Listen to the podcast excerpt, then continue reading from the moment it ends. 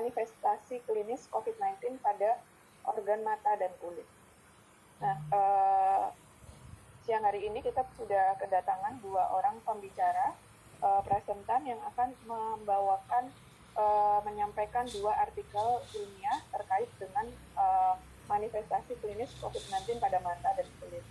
Yang pertama saya sapa di sini uh, ada Dr. Indra Trimahayana, PhD SPM. Beliau uh, nanti akan menyampaikan materi terkait uh, manifestasi klinis COVID-19 pada organ mata ya dan beliau akan menyampaikan uh, jurnal yang berjudul Characteristic of Ocular Findings of Patients with Coronavirus Disease 2019 COVID-19 in Hubei Province, China. Uh, halo, Dr. Indra. Ya, selamat pagi, Dr. Ica. Terima kasih. Selamat pagi. Ya, kemudian yang kedua saya sapa Dr. Uh, Tuntas Rayinda, MSc, SPDV.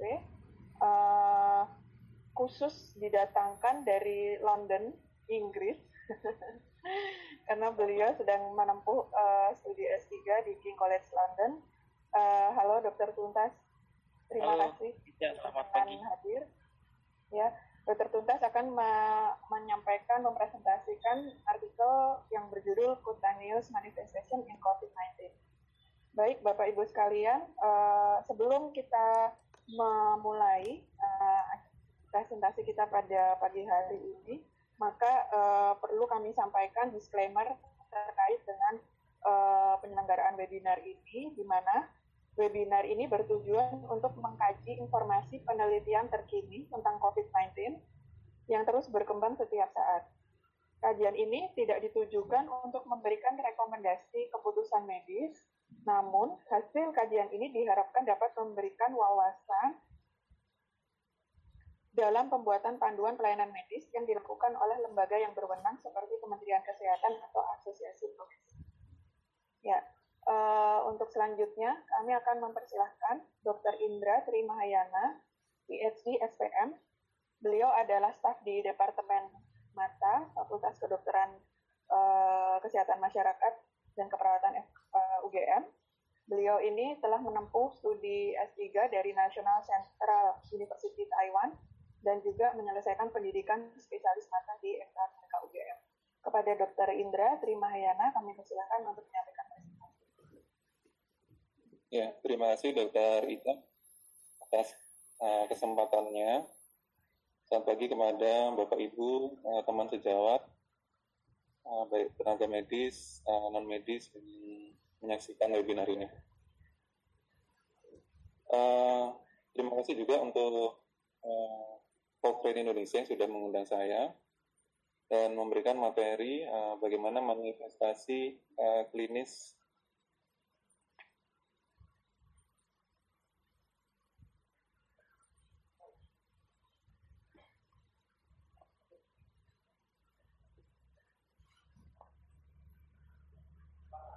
uh, pada mata. Kita mulai saja.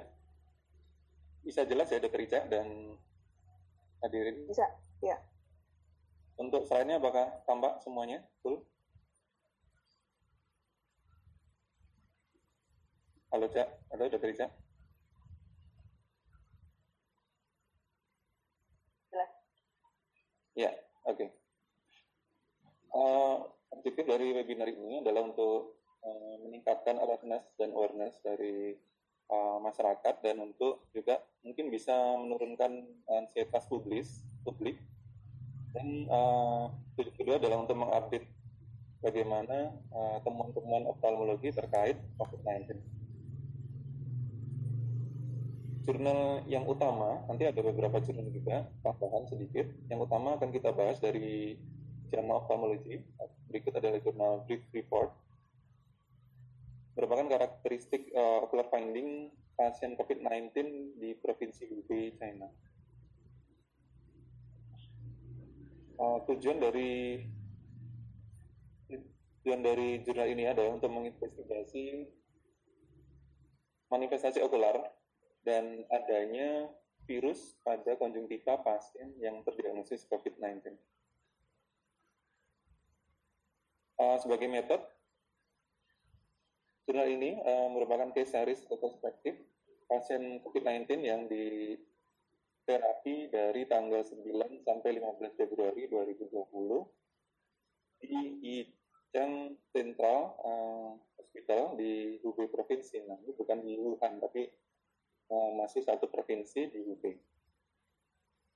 Sebagai outcome dari jurnal ini adalah uh, manifestasi okular, uh, gejala-gejala pasien, hasil dari pemeriksaan darah, hasil dari RT-PCR untuk SARS-CoV-2, baik dari nasofaring dan konjungtiva. Dan juga uh, hasil uh, tes CT scan dan clinical status menggunakan PC NPC 4 NCP4 guideline dari China di mana uh, moderate moderate uh, condition adalah fever dan atau uh, respiratory symptom dan lung computed uh, tomography imaging findings. Pada severe dengan respiratory rate di atas atau sama dengan 30 kali per menit, dan saturasi kurang dari 93 persen, sisinasi kurang dari 300, dan uh, kritikal uh, adalah kondisi respiratory failure.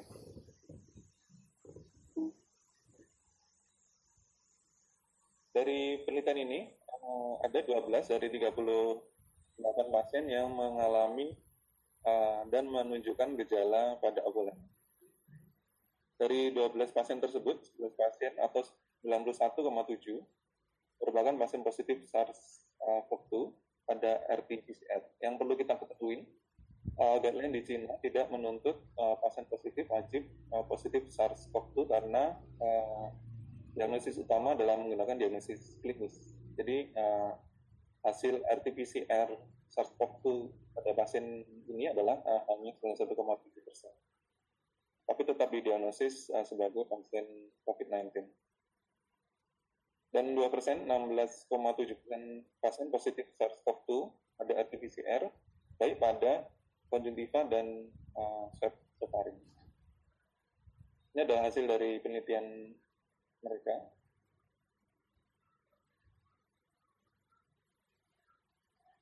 Uh, di mana uh, tidak terdapat perbedaan pada umur dan jenis kelamin dan juga pada uh, severitas dari gejala. Uh, walaupun nanti penulis uh, jurnal ini mengungkapkan bahwa ada pasien dengan ocular symptom yang memiliki ocular symptom itu terdapat uh, lebih banyak atau lebih buruk gejalanya. Uh, walaupun secara statistik tidak signifikan. Pada penelitian ini ditemukan uh, angka leukosit lebih tinggi pada pasien-pasien yang memiliki ocular symptom.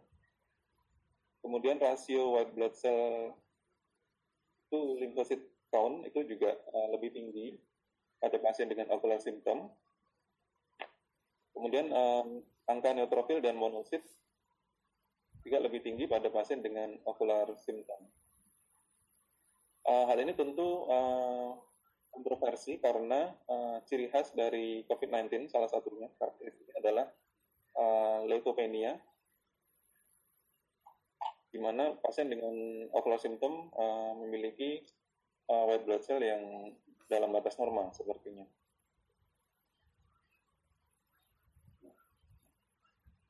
Kemudian uh, pada PCT dan CRP juga terdapat uh, perbedaan di mana uh, sedikit lebih tinggi dan bermana secara statistik pada pasien yang memiliki gejala-gejala okuler dan juga pada LDH. Sedangkan pada parameter lain dari darah tidak didapatkan hasil yang berbeda bermakna statistik. Kemudian ini yang uh, penting karena ini merupakan uh, brief report sehingga memang tidak banyak pasien mungkin belum bisa mengikuti uh, secara cohort pasien-pasien yang dilibatkan. Tapi dari 12 pasien yang memiliki uh, ocular manifestation, utamanya adalah uh, kemosis, kemudian uh, juga uh, peningkatan sekresi, kemudian epifora, epidermis conjunctiva, Dan uh, hanya dua dari 12 pasien ini yang positif SARS-CoV-2 RNA pada RT-PCR dari konjungtival swab. Sedangkan hanya satu pasien yang negatif dari nasofaring swab. Sehingga memang uh, kita tidak bisa menyimpulkan apakah memang uh, SARS-CoV-2 tersebut uh, bisa ditemukan pada atau melalui konjungtival swab. Sebagai kesimpulan, uh, ini kesimpulan yang diambil oleh peneliti, di mana ocular manifestation itu lebih cenderung terjadi pada pasien dengan severe pneumonia. Walaupun dari hasil penelitian menunjukkan bahwa uh, secara persentase lebih tinggi, walaupun secara kasusnya tidak bermakna. Kemudian pasien dengan ocular manifestation menunjukkan tanda inflammatory respon yang lebih tinggi. Uh, terutama pada angka leukosit, walaupun sebenarnya yang kita harapkan pada pasien dengan uh, SARS-CoV-2 atau COVID disease itu mengalami leukopenia. Karena pada pasien yang mengalami ocular manifestation itu sebenarnya adalah sebenarnya angka leukositnya normal. Uh, kemudian uh, sebagai saran dari peneliti, walaupun SARS-CoV-2 nukleotid pada spesimen konjungtiva itu rendah, mungkin didapatkan uh, transmisi viral, viral, viral dari uh, mata. Sebagai tambahan, uh, limitasi dari studi ini adalah sampel yang sedikit, karena memang diambil dari hanya beberapa hari, dari tanggal 9 dan sampai 15 Februari 2020. Kemudian uh, ocular examination memang tidak terlalu banyak dilakukan karena memang uh, dalam kondisi outbreak sehingga memang ada beberapa pemeriksaan yang tidak dapat dilakukan. Dan conjunctival swab hanya dilakukan pada satu mata sehingga memang mungkin ada false negatif pada pasien-pasien yang mereka ambil. Uh, penelitian lain ini dari Lancet yang masih dari uh, kondisi press sebenarnya belum publish. Jadi uh, bagaimana ocular detection SARS-CoV-2 pada 114 uh, pasien COVID-19 pneumonia di Wuhan. Uh, pada konjungtival swab sebenarnya semuanya tidak menunjukkan hasil, di mana nasopharyngeal swab uh, memiliki angka yang sangat tinggi di atas 75 persen, 79, 84, 76, dan 81 persen, tergantung dari jenis kasusnya. Uh, yang perlu di mengerti adalah memang di Cina tidak semuanya wajib harus positif melalui RT-PCR karena mostly menggunakan diagnosis klinis.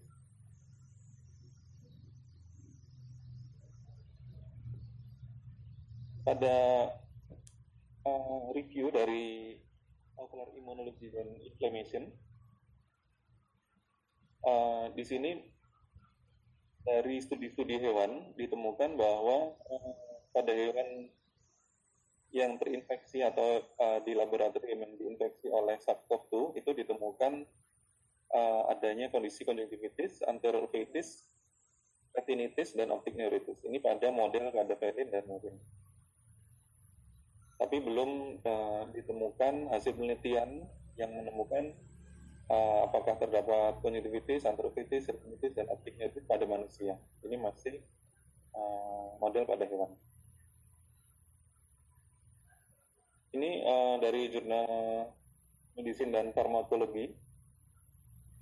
Uh, memang uh, konjungtivitis atau uh, adanya infeksi SARS-CoV-2 pada konjungtiva itu sangat jarang dan sulit didapatkan sehingga dapat diambil kesimpulan bahwa uh, mata bukan merupakan preferred organ atau juga bukan merupakan preferred gateway atau pintu masuk dari infeksi uh, SARS-CoV. Uh, tapi uh, perlu kita ketahui bahwa uh, air mata itu akan mengalir ke ductus nasolacrimalis dan masuk ke meatus nasi inferior dan akan dibuang ke uh, nasofaring dan bisa juga uh, jika terdapat virus di situ akan menginfeksi ke uh, respiratory tract sehingga menyebabkan respiratory tract infection. Jadi uh, virusnya mungkin atau droplet atau uh, virusnya itu dapat menempel pada konjungtiva walaupun uh, reseptor yang tidak terdapat di situ, tapi dia dapat mengikuti aliran air mata dan kemudian masuk ke ductus lacrimalis dan kemudian uh, menginfeksi saluran nafas. Uh, penelitian dari SARS pertama tahun 2003 itu uh, didapatkan pada pekerja medis yang menggunakan Google itu uh, 75% tidak uh, develop SARS, sedangkan pada pasien yang tidak menggunakan Google itu lebih banyak yang uh, develop SARS. Sehingga memang uh, proteksi pada pekerja medis itu sangat dibutuhkan. Di mana uh, pekerja medis atau healthcare worker ya uh, yang terekspos pada eye atau uh, mucus membran pada body fluidnya itu uh, 7,34 kali lebih uh, berhubungan dengan SARS. Ya, terima kasih. Terima kasih Dr. Ica.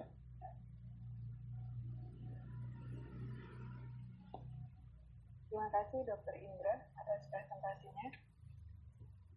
Bapak Ibu, kami akan buka uh, sesi tanya jawab uh, karena uh, kita akan seles uh, selesaikan presentasi dan diskusi satu persatu dahulu. Uh, yang pertama dengan Dr. Indra. Apabila Bapak Ibu ada pertanyaan, silahkan dapat disampaikan baik melalui uh, chat forum webinar atau melalui uh, YouTube lewat laman YouTube juga bisa. Jadi kalau bisa uh, kami simpulkan, Dokter Indra, uh, bahwa kasus uh, apa namanya keterlibatan mata pada kasus COVID-19 ini sebetulnya sangat jarang, tetapi uh, penting untuk kita apa namanya kita ketahui bahwa ini bisa menjadi entry masuknya virus untuk kemudian dia masuk ke saluran nafas, begitu ya? Ya, ya.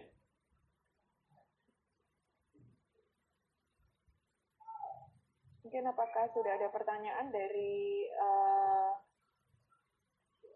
dari PKM dari Litbang? Apakah sudah ada update pertanyaan?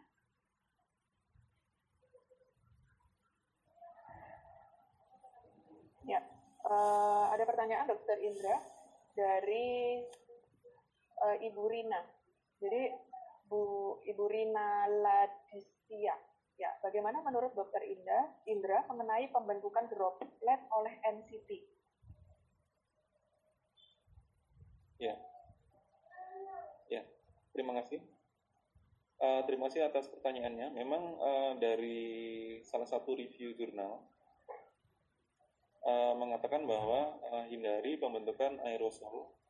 Di situ disebutkan uh, pembentukan aerosol dapat berasal dari antara lain salah satunya adalah uh, penggunaan non contact tonometer karena uh, menggunakan air puff ini dapat menyebarkan aerosol terutama pada pasien yang dicurigai uh, COVID-19 positif.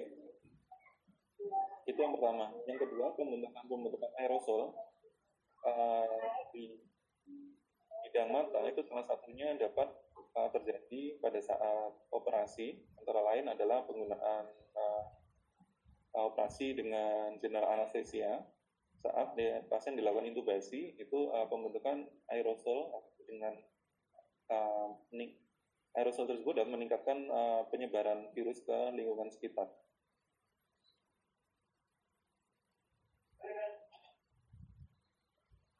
Uh, di mana uh, dari review tersebut disarankan jika uh, teman sejawat dokter mata yang akan melakukan operasi disarankan menggunakan lokal anestesia, terutama operasi-operasi emergensi dari glaukoma ataupun dari uh, rekonstruksi okuloplastik. Uh, seperti itu Dr. Richard. Jadi memang dari penelitian memang uh, tidak hanya, jadi mungkin tidak hanya droplet, yang jatuh rata-rata uh, 1 sampai 2 meter, tapi bisa juga uh, akibat dari terbentuknya aerosol seperti itu. Terima kasih. Ya, terima kasih Dokter Indra sudah sangat jelas. Uh, apakah ada pertanyaan lain mungkin? Uh, pertanyaan yang kedua, Dokter, ini dari Ibu Yulia MC. Apakah bisa gambaran kasus COVID-19 hanya dengan konjungtivitis saja, dok? Atau melihat jurnal tersebut pasti dengan simptom dengan simptom COVID lain dan simptom yang berat? Mungkin saya ulang, apakah bisa gambaran kasus COVID hanya dengan konjungtivitis saja atau melihat jurnal tersebut pasti dengan simptom COVID lain dan simptom yang berat? Ya, uh, memang saat ini uh, ada keterbatasan uh, referensi. Memang tidak banyak peneliti yang segera melakukan uh, penelitian dan mempublishnya. Uh, salah satu penelitian yang sudah terpublish adalah uh, penelitian dari JAMA ini. Memang tidak disimpulkan dari sana apakah uh, ini konjungtivitis, tapi memang manifestasinya saja, apakah itu hiperemia konjungtiva, uh, peningkatan sekret, atau kemosis. Sehingga uh, dari jurnal ini dihubungkan juga uh, ocular manifestation tersebut dengan clinical type uh, dari pasiennya. Dan terdapat uh, beberapa pasien yang mengalami ocular manifestation juga uh, mengalami uh, klinis yang buruk atau uh, kondisi clinical type yang severe. Seperti itu. Jadi memang uh, saat ini belum bisa diambil kesimpulan. Tapi dari penelitian uh, model hewan itu seperti penelitian atau review oleh saya ini itu bisa didapatkan konjungtivitis, anterokeitis, rinitis, atau optik neuritis tapi pada model hewan dan pada manusia belum ada penelitiannya. Itu dokter Ica. Ya, terima kasih dokter Indra. Selanjutnya mungkin ada pertanyaan lagi. Baik, uh, ada pertanyaan dokter dari Bapak Muhammad Indra. Selamat siang, perkenalkan nama saya Dokter Indra dari Surabaya. Saya mendapatkan beberapa referensi termasuk dari webinar ini bahwa manifestasi mata dapat terjadi pada pasien COVID-19. Menurut dokter, apakah ada gejala yang khas atau penting sehingga dokter di vaskes primer dapat lebih waspada? Ya, terima kasih Dr. Riza. Jadi uh, memang ya tadi ada keterbatasan penelitian, ada beberapa atau satu case report yang menunjukkan uh, konjungtivitis uh, merupakan early sign dari COVID-19 dan itu memang perlu kita buktikan juga. Uh, di mana dari studi dari JAMA ini uh, memang ada keterbatasan pemeriksaan pasien yang pertama sehingga uh, mereka hanya bisa memastikan manifestasi okularnya tapi tidak bisa memastikan diagnosisnya seperti itu. Jadi uh, apakah dia hanya mata merah, hiperemis konjungtiva, uh, adanya sekret, dan kemosi saja seperti itu. Tapi ada uh, satu studi case report yang menunjukkan uh, pasien konjungtivitis itu merupakan uh, uh, early sign dari uh, COVID-19 karena uh, pasien konjungtivitis tersebut ternyata uh, dalam beberapa hari dia develop uh, kondisi klinis yang mirip dengan uh, kondisi COVID-19 yang kemudian dilakukan swab yang menunjukkan hasil positif. Gitu. Uh, dan diagnosis awalnya adalah konjungtivitis. Jadi memang uh, saran saya mem memang uh, perlu dicurigai, terutama dalam kondisi pandemi seperti ini, pasien-pasien dengan mata merah perlu kita tanyakan riwayat-riwayat uh, yang berhubungan dengan COVID-19, apakah ada riwayat bepergian, dari daerah-daerah uh, pandemi. Kemudian uh, kondisi-kondisi fisik seperti sesak nafas, seperti itu perlu ditanyakan pada pasien-pasien dengan gejala awal uh, seperti itu, Dr. Ica. Memang dari bukti-bukti hasil penelitian saat ini belum bisa konklusif, tapi uh, kita bisa lakukan pencegahan seperti itu. Itu Dr. Ica. Jadi di vaskes primer uh, seperti jurnal terakhir yang saya tampilkan, uh, perlu uh, ini merupakan uh, penelitian dari SARS pertama. Uh, perlu dilakukan penggunaan Google pada uh, healthcare worker yang di mana penggunaan Google ini ternyata berhubungan dengan rendahnya angka intubasi pada uh, healthcare worker yang yang terinfeksi seperti itu. Jadi uh, terkait dengan severitasnya. Uh, mungkin itu yang bisa ditarik kesimpulannya sehingga memang uh, kita uh, lebih aman jika ketemu pasien menggunakan uh, pelindung seperti itu. Itu sudah terjadi. Terima kasih Dokter Indra, sangat jelas uh, jawabannya. Kemudian kita beralih ke pertanyaan selanjutnya, Dokter. Ada pertanyaan dari Ibu Kristiana Esnawati. Uh, apakah perlu memakai tetes mata antiseptik? Ini mungkin maksudnya untuk pasien yang ini ya dok, yang, yang konjungtivitis dengan COVID-19 apa ya? Iya. Yeah. Oke. Okay. Ya, jadi memang uh, kita tidak bisa ambil uh, uh, kesimpulan uh, bagaimana penggunaan uh, tetes mata antiseptik untuk uh, pencegahan COVID-19 yang saat ini banyak uh, di masyarakat adalah penggunaan uh, cairan antiseptik umur. Karena memang uh, reseptornya ada pada salah satunya di nasofaring, orofaring dan uh, struktur anatomis di bawahnya. Uh, jadi uh, reseptor dari SARS-CoV-2 itu tidak tidak terdapat pada kornea dan konjungtiva, tapi memang mungkin aerosol atau dropletnya bisa menempel di situ dan ikut air mata yang kemudian hanyut ke orofaring. Jadi yang mungkin bisa kita kita lakukan pencegahan adalah saat ini penggunaan uh, dari apa namanya uh, antiseptik umur seperti itu, Dr. Ica. Ya, baik. Terima kasih dokter. Uh, maaf dari Litbang, apakah bisa ditunjukkan kembali pertanyaan selanjutnya? Tadi sepertinya ada pertanyaan terkait dengan uh, uh, metode operasi ya. Bagaimana dengan operasi dari Bapak Setia Budi? Terima kasih.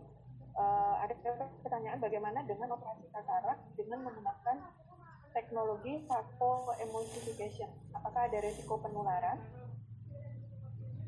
Operasi katarak dengan emulsification adalah closed system ya. Operasi katarak menggunakan lokal anestesi atau topical anestesi. Silakan Dokter Indra. Iya, terima kasih uh, Dokter Ica. Ini saya masih share share uh, screen saya enggak, Dokter Ica? Screennya uh, PKM tak? Bagaimana? Sekarang sudah keluar. Dokter Indra mau share screennya Dokter Indra? Iya, benar saya cari dulu. Oh ya, silakan. Ini udah bisa. Dokter Indra bisa share.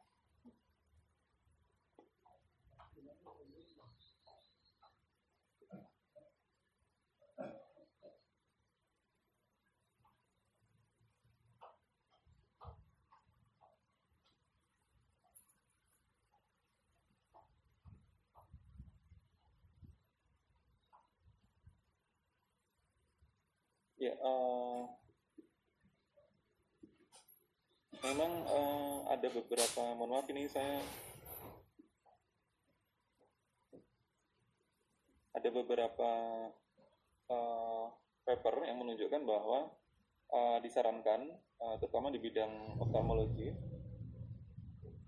uh, yaitu yang pertama adalah uh, mengurangi operasi uh, elektif uh, saya ada kata-kata pastinya sebenarnya. Jadi ini bukan dari datang dari saya sendiri. Jadi di situ dianjurkan uh, bahwa uh, perlu mengurangi operasi elektif antara lain, uh, misalnya seperti katarak, strabismus, uh, seperti itu. Operasi di bidang oftalmologi disarankan hanya operasi-operasi emergensi seperti uh, acute angle closure glaukoma atau trauma. Di situ disebutkan uh, seperti itu. Tapi jika memang uh,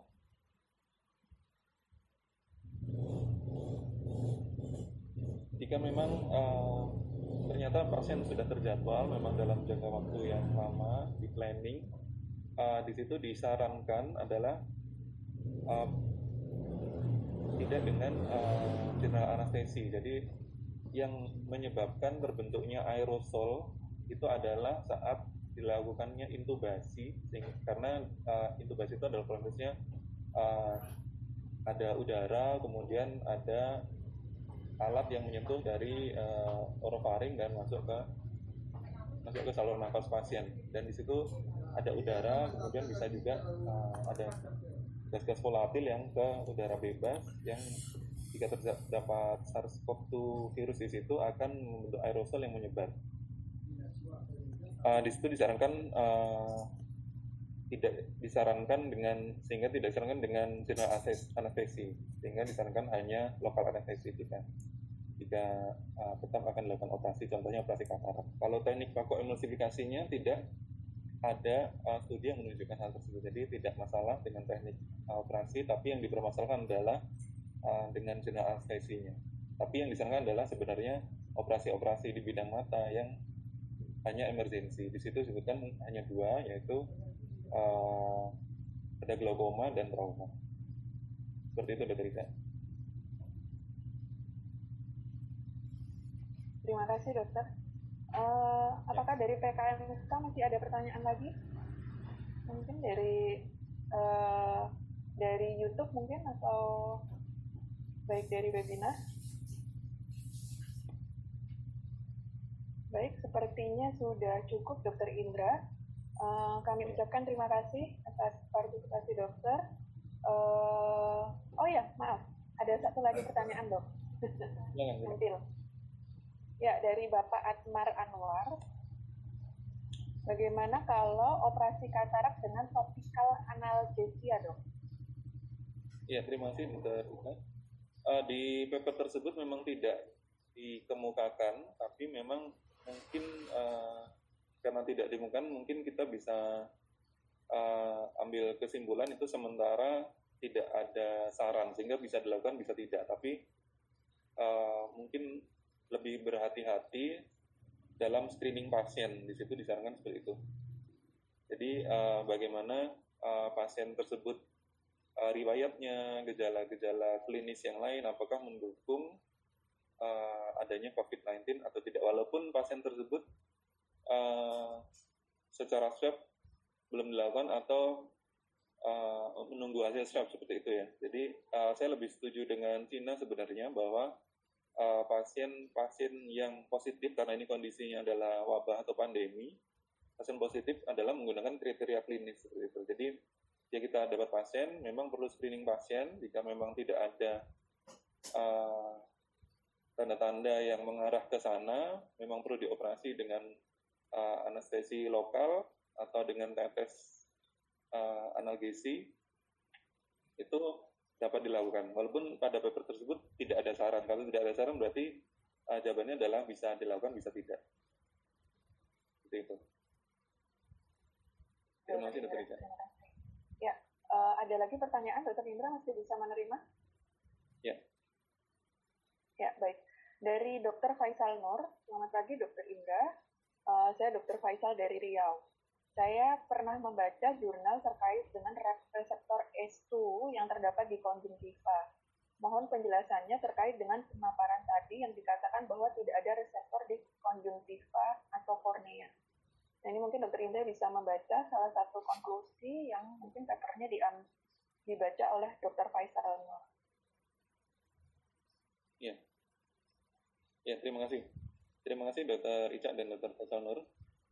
Memang uh, untuk uh, SARS-CoV pertama dan SARS-CoV-2 itu uh, sharing beberapa kesamaan antara lain yang pertama secara klinis munculnya sama di winter di Cina. Jadi dari bulan November Desember yang ini masih berlangsung di mana SARS-CoV pertama itu selesai dinyatakan oleh WHO selesai itu sekitar bulan September atau Oktober.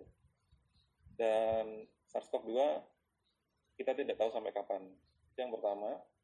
Yang kedua dari penelitian memang dia sharing uh, reseptor yang sama, yaitu uh, reseptor ACE dengan ada satu salah satu enzim yang uh, mempercepat kerjanya yang digunakan untuk mereplikasi uh, RNA. Dia adalah virus single stranded RNA envelope yang uh, dicurigai itu adalah uh, sebenarnya hampir sama kondisinya, tapi tetap pada pas, uh, pada SARS-CoV-2 tetap disebut uh, novel novel coronavirus. Nah, uh, dari penelitian yang saya baca itu memang uh, ekspresinya uh, itu uh, tidak ada pada uh, kornea dan konjungtiva ini terima kasih sekali. Ternyata memang ada penelitian lain yang menunjukkan uh, ada dari kornea dan konjungtiva dari penelitian yang saya baca uh, ISTU itu negatif di kornea dan konjungtiva tetapi positif ditemukan di uh, lebih di dalam yaitu uh, trace-nya bisa didapatkan di aqueous humor kemudian di vitreous seperti itu Dr. Tapi memang perlu kita hati-hati juga karena uh, uh, tetap uh, kita harus menggunakan pelindung sehingga walaupun memang ternyata ada atau tidak ada walaupun ada uh, kita tetap menggunakan pelindung. Kalau tidak ada karena itu bisa tersalur ke saluran nafas dari air mata ke saluran nafas itu juga uh, perlu hati-hati. Betul betul terima kasih ya terima kasih Dokter Indra dan juga Dokter Faisal Nur ini atas tambahannya. Uh, ada pertanyaan lagi? Ya ada lagi dokter. Bagaimana APD di poliklinik? Apakah cukup dengan protective shield slit lamp dan masker atau ada tambahan lain dokter? Iya, uh,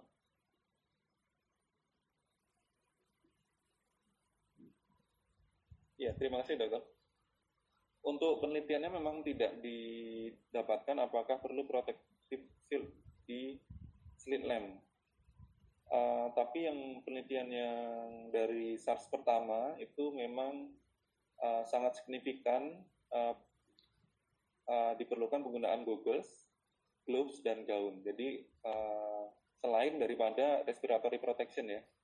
Jadi di sini disebutkan uh, apa namanya jika dia lebih menggunakan uh, respiratory protection itu lebih lebih uh, apa namanya melindungi uh, baik itu yang disarankan adalah yang pertama surgical mask N95 atau equivalent atau lebih dari N95 jadi ada yang disebut dengan N95 plus striker hood atau PAPRS jadi uh, jadi kalau boleh saya sarankan empat itu. Jadi yang utama adalah proteksi dirinya sebenarnya. Yang pertama adalah goggle, gloves, gaun, dan penggunaan respiratory protection.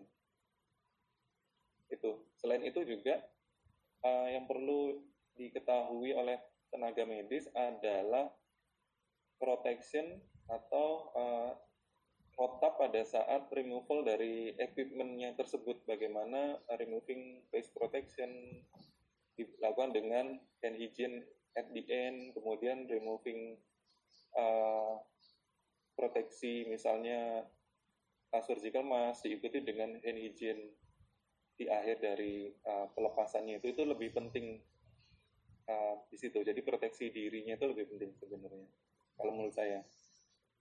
Seperti itu dokter. Ya, terima kasih dokter. Ini pertanyaan masih terus berdatangan. Uh, selanjutnya ada pertanyaan dari Sylvia Nugrahanti. Maaf, dari PKMK bisa menunjukkan kembali tadi uh, wordnya?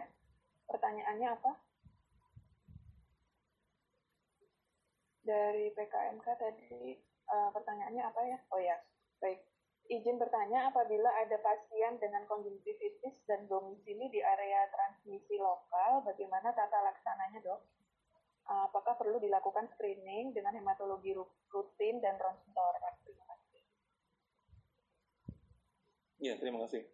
Memang sampai saat ini uh, hanya ada saya melakukan uh, literatur review di PubMed memang hanya ada dua studi yang menunjukkan conjunctivitis sebagai early sign dari COVID-19. Uh, itu yang kemudian uh, mungkin kita bisa juga tidak percaya apakah uh, uh, pasien konjungtivitis harus hati-hati uh, atau tidak. Tapi karena kondisi pandemi seperti ini, kita uh, harus menaruh kemungkinan yang terburuk. Jadi uh, kita juga bisa berpegangan pada jurnal tersebut. Itu jika terdapat pasien konjungtivitis, kita bisa tanyakan uh, itu sudah tepat sekali sebenarnya dari mana domisilinya, apakah dari bepergian atau tidak, kemudian adakah kondisi-kondisi uh, sistemik yang lain, misalnya sesak nafas, uh, batu seperti itu, yang yang uh, sesuai dengan uh, uh, COVID-19. Sebenarnya di Cina itu sudah uh, memberikan guideline ada empat tahap atau empat uh, grading dari uh, gejala-gejala uh, COVID-19 tersebut, yang itu uh, memang bisa di, dijadikan uh, untuk memberikan pasien yang positif, jadi tidak perlu menunggu hasil uh, real time PCR.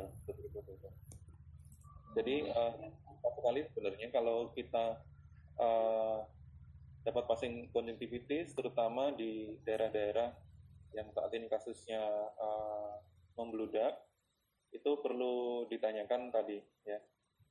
Uh, apakah perlu dilakukan konsultasi dengan teman sejawat paru? Itu monggo. Kalau menurut saya sih perlu sekali. Gitu. terima kasih dokter Ida ya terima kasih dok uh, ini masih ada pertanyaan lagi dok uh, mungkin memang cukup, pertanyaan ini cukup general uh, untuk semua prosedur intervensi, apakah sebaiknya dilakukan screening rapid test pada pasien sebagai sikap precaution? Oh, ini prosedur intervensi mata mungkin ya? Iya. Uh, kalau rapid test sendiri memang uh, kalau saya tidak begitu karena dia antigen antibody yang masih uh, perlu waktu untuk uh, timbul antibody malah lebih baik kalau memang mau dilakukan adalah swab sebenarnya. Tapi itu uh, prosedur yang lebih mahal. Kalau di Taiwan itu sebenarnya uh, semua orang yang datang dari luar negeri di daerah yang terjangkit itu di apa namanya di airport dilakukan pemeriksaan swab semuanya dan kemudian pasien disuruh menginstal apps dan diikutin uh, dari GPS pasien yang tersebut sampai ke rumah harinya diberi masker uh, tiga lembar masker per hari dan diberikan uh, bantuan hidup makanan. Jadi uh, sebenarnya uh, tidak perlu screening rapid test yang penting karena memang itu antigen antibody kita nggak tahu kapan ketularannya dan kita nggak tahu kapan terbentuk antibody tersebut. Tapi memang perlu dibikin sistem untuk untuk mengurangi persebarannya seperti mungkin bisa dicontoh di Taiwan seperti itu. Betul, Dokter Ica. Terima kasih, Dokter Indra. Dokter ini tadi ini ada pertanyaan lagi dan ada mirip dengan yang sebelumnya. Dokter Indra sudah sempat highlight terkait dengan penggunaan APD di Polimata. Mungkin nanti bisa diulang. Jadi ya, uh, ada Ibu Nuri Haryono ya. bertanya, mohon rekomendasi untuk penggunaan APD di Polimata mengingat eh, APD di Polimata hanya di level 1 tanpa overall dan jas operasi. Terima kasih dok.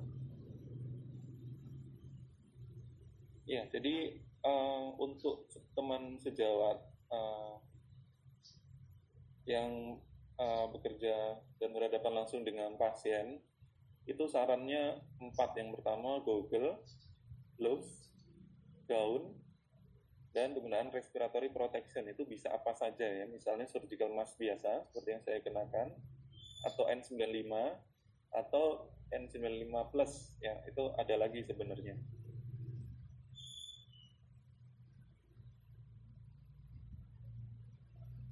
Halo? Masih Baik, nyambung ya, Dokter Ica? Ya, betul. Baik, terima kasih dokter sudah ya. diingatkan ya. kembali. Jadi, empat yang itu terakhir, ditambah. Ya, ya, ditambah.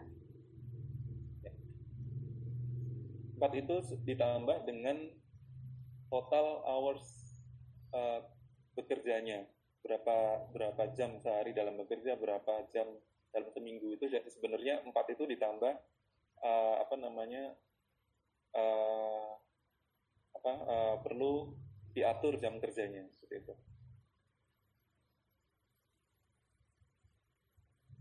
Ya, baik dok. Ya.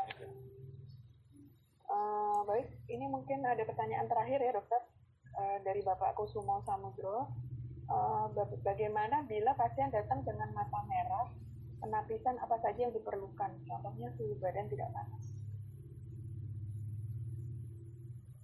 Ya, jadi kalau uh, seperti tadi yang saya uh, kemukakan bahwa memang belum ada penelitiannya apakah konjungtivitis itu sebagai early sign dari COVID-19. Hanya ada dua jurnal saat ini.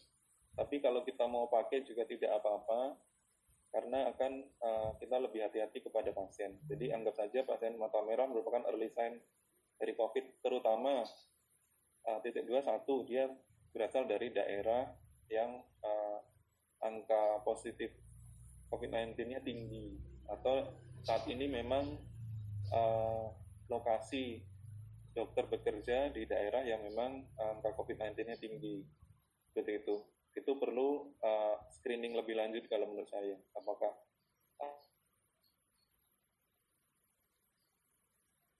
uh, uh, secara anamnesis uh, riwayat uh, bepergian batuk pilek sesak nafas ada uh, diare atau tidak seperti itu kemudian uh, perlu dilakukan ronsen torak atau uh, swab sebenarnya. Itu dokter Ida. Halo. Terima kasih dokter Indra. Uh, pertanyaan yang sudah uh, di, be, diberikan oleh para uh, pemirsa banyak sekali. Kami sampaikan terima kasih atas uh, kesediaan Dr. Indra untuk menyampaikan uh, beberapa bukti ilmiah terkait keterlibatan organ mata pada kasus COVID-19. Dan juga terima kasih atas jawaban-jawaban Dr. Indra atas uh, beberapa pertanyaan yang sudah disampaikan. Uh, demikian Dr. Indra. Halo, Dr. Indra. Ya, baik. Terima kasih Dr. Indra atas Halo. partisipasinya. Ya, halo Dr. Indra. Terima kasih banyak. Halo. Ya, baik. Uh, sepertinya terputus mungkin. Uh, kami ucapkan terima kasih kepada Dr. Indra. Uh, dan selanjutnya, uh, kami bermaksud untuk mengundang uh, presentan yang selanjutnya yang akan disampaikan oleh Dr. Tuntas Rayinda, SM, MSc SPDV. Uh, beliau akan menyampaikan materi uh, atau artikel uh, yang berjudul Cutaneous Manifestation in COVID-19. Uh, Dr. Tuntas ini adalah alumni dari FKKMK UGM, sudah menyelesaikan studi spesialis uh, SPDV-nya, kemudian juga saat ini sedang uh, menjalankan studi S3 di King College London. Uh, saat ini di UK pukul 5 pagi ya, dokter Tuntas? Ya, dokter Ica. Mudah-mudahan tetap terjaga. Masih kepada jam dokter pagi hari ini. Oh, masih jam 4, masih jam 4, oke. Okay. Uh, kepada dokter Tuntas, kami persilakan. Baik, terima kasih dokter Ica atas kesempatannya. Selamat pagi uh, Bapak Ibu semuanya yang menghadiri acara webinar pada pagi hari ini. Suara saya terdengar jelas ya dokter Ica ya? Ya, jelas dok. Ya, baik pagi. Uh, terima kasih. Terima kasih kepada Sebu dan juga Dokter Indonesia yang telah memberikan kesempatan saya untuk sedikit sharing mengenai jurnal terbaru mengenai manifestasi kulit pada COVID-19. Saya tuntas dari Departemen Dermatologi dan Kardiologi UGM dan saat ini sedang uh, memulai untuk studi S3 saya di King's College London. Uh, sebagai pendahuluan, seperti yang kita tahu bahwa pada situasi pandemik saat ini telah terjadi peningkatan jumlah kasus COVID-19, di mana angkanya telah melebihi 1,2 juta kasus dan diikuti oleh peningkatan jumlah kematian yang melebihi dari 70 ribu kasus. Sebagai tindak lanjut atau sebagai respon dari peningkatan kasus yang tinggi serta sebagai upaya untuk melakukan diagnosis lebih dini dan pencegahan penularan, para klinisi dan peneliti saat ini telah mengamati gejala-gejala lain di ekstrapulmoner yang muncul akibat COVID-19 ini. Salah satunya yang muncul di kulit. Nah, menariknya manifestasi di kulit ini mudah dikenali dan dapat diamati dengan mata telanjang tanpa menggunakan alat bantu atau teknik khusus. Sehingga harapannya apabila klinisi menemukan tanda-tanda tersebut, tentunya pada individu yang disertai dengan riwayat berpergian di daerah endemis atau terdapat riwayat kontak dengan pasien yang terkonfirmasi positif untuk COVID-19 ini dapat mengusulkan untuk pemeriksaan penunjang lebih lanjut untuk diagnosis COVID-19 yang lebih uh, untuk lebih dini.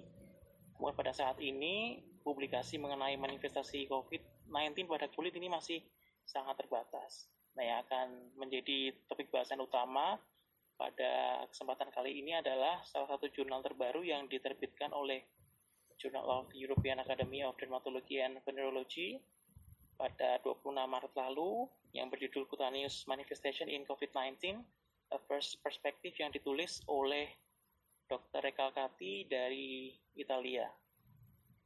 Dr. Recalcati ini mengamati pada 148 kasus yang terkonfirmasi positif untuk COVID-19 melalui uh, swab nasofaring dan juga orofaring. Kemudian uh, 60 di antaranya dieksklusi karena memiliki riwayat penggunaan obat-obatan sistemik dalam waktu 15 hari terakhir. Mengapa demikian? Karena ada kemungkinan bahwa uh, manifestasi kulit yang muncul akibat uh, infeksi virus ini mungkin mirip dengan yang muncul akibat alergi terhadap suatu obat. Nah, dari 88 kasus yang sudah ada, ini diobservasi kembali oleh uh, dermatologis tersebut didapatkan 18 kasus atau seperlima dari total kasus tersebut mengalami manifestasi kulit. Kemudian kapan uh, manifestasi pada kulit itu muncul?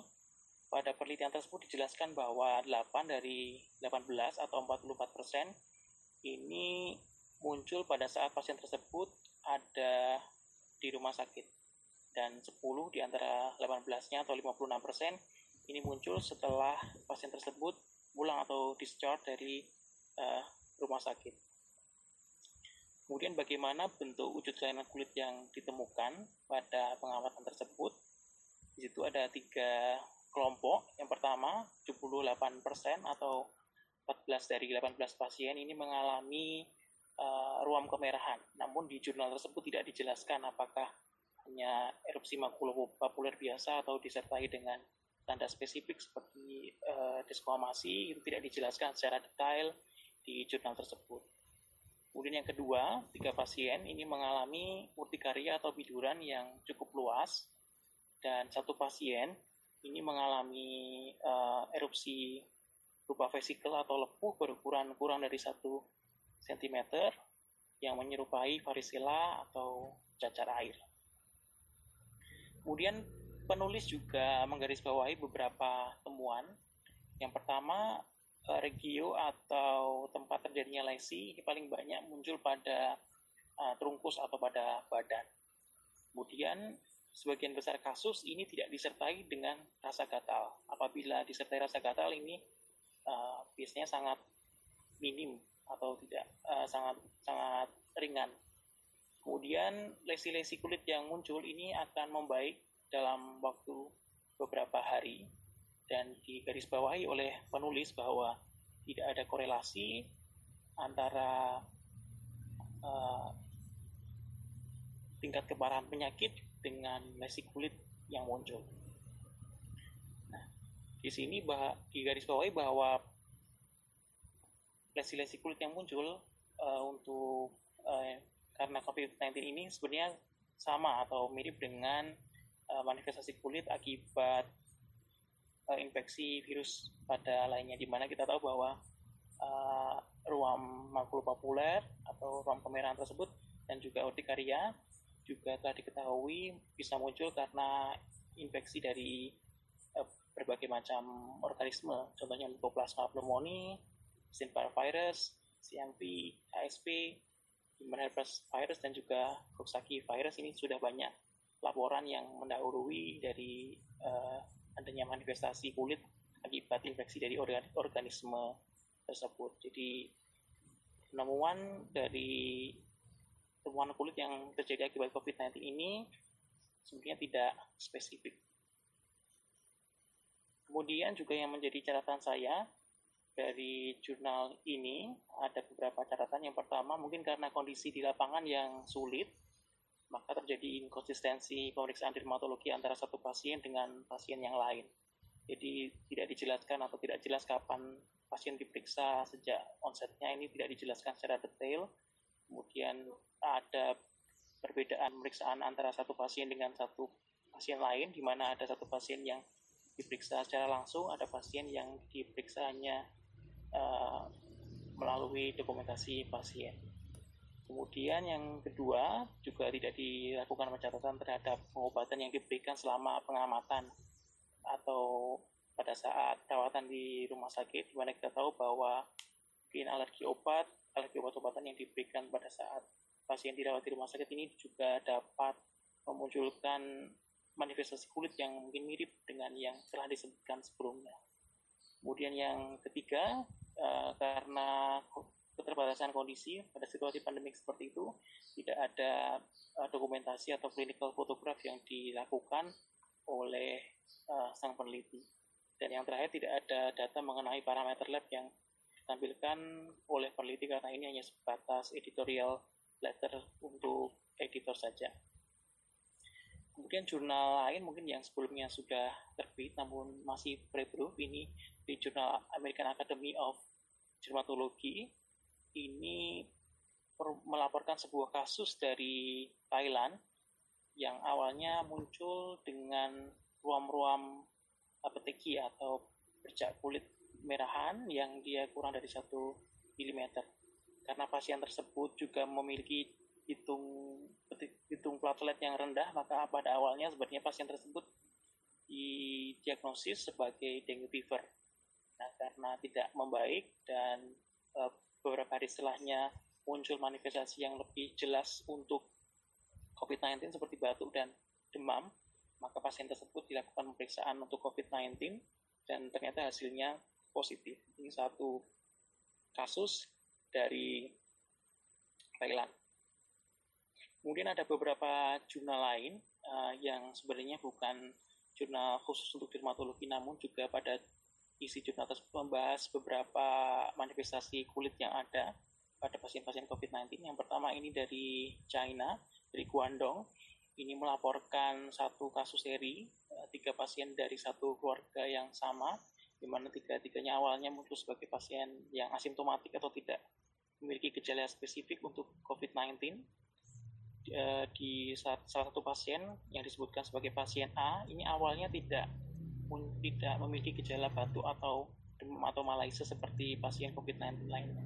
Pasien tersebut, pasien A ini awalnya datang ke demat ke departemen dermatologi atau klinik kulit di China dan muncul uh, memiliki keluhan sebagai uh, urtikaria atau tiduran Kemudian yang kedua, ini dari Cina juga, masih dari China, dari Wuhan, di epicentrum awalnya, di mana melaporkan, uh, penulis melaporkan 140 pasien dan dua, dua kasus di antaranya atau 1,4 persen ini mengalami urtikaria atau tiduran.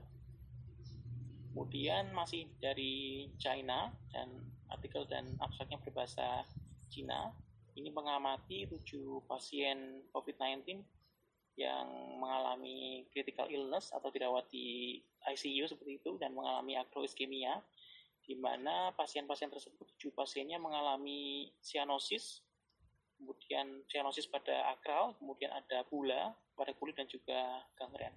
Namun sebenarnya manifestasi ini juga kurang spesifik untuk uh, eh, COVID-19 karena pasien-pasien dengan critical illness lain yang bisa yang sering kita jumpai di ICU juga sering mengalami lesi-lesi kulit yang sama akibat penyakit lain selain dari COVID-19 sehingga manifestasi ini sebenarnya juga kurang spesifik.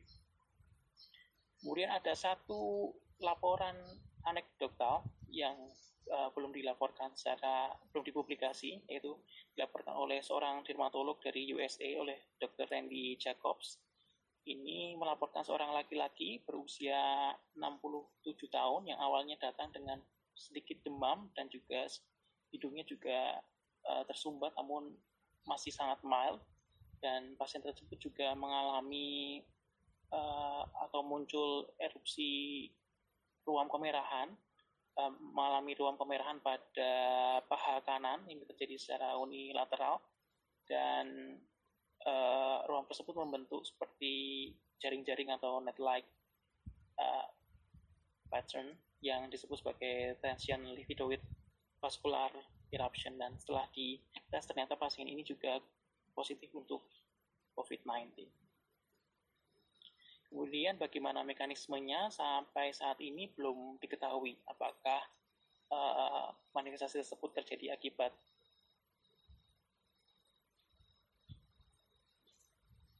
direct invasion oleh virus ke keratinosit atau epidermis atau dimediasi oleh suatu reaksi imun kompleks masih belum jelas dan apakah peteki atau purpura yang terjadi ini terjadi akibat vasooklusi yang disebabkan oleh obstruksi mikrotrombotik atau suatu proses neurogenik juga sampai saat ini belum jelas dan membutuhkan penelitian atau observasi lebih lanjut.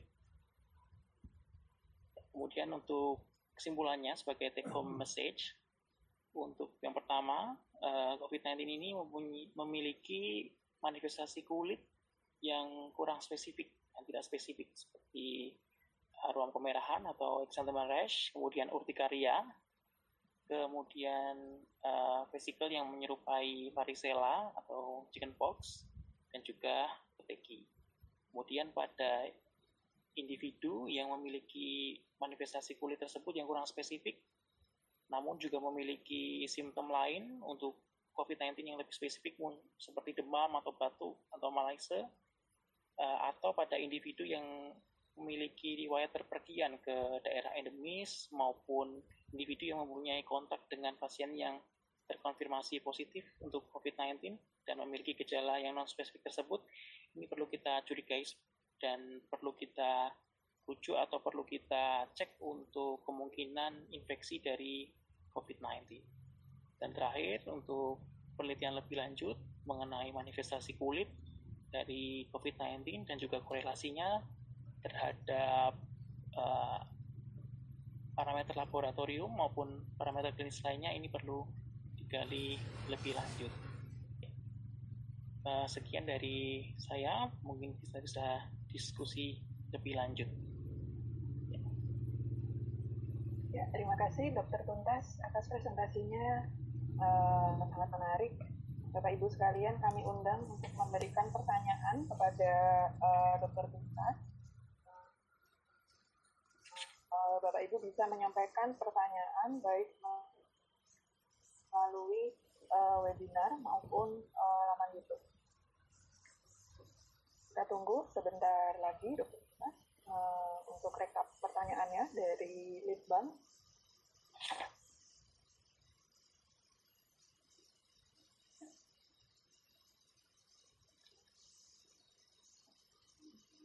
sekilas mungkin yang bisa kami highlight berarti uh, memang pada kasus COVID-19 didapatkan beberapa kasus memang ada manifestasi kulit ya dok, ya. tetapi memang uh, bentuknya tidak spesifik.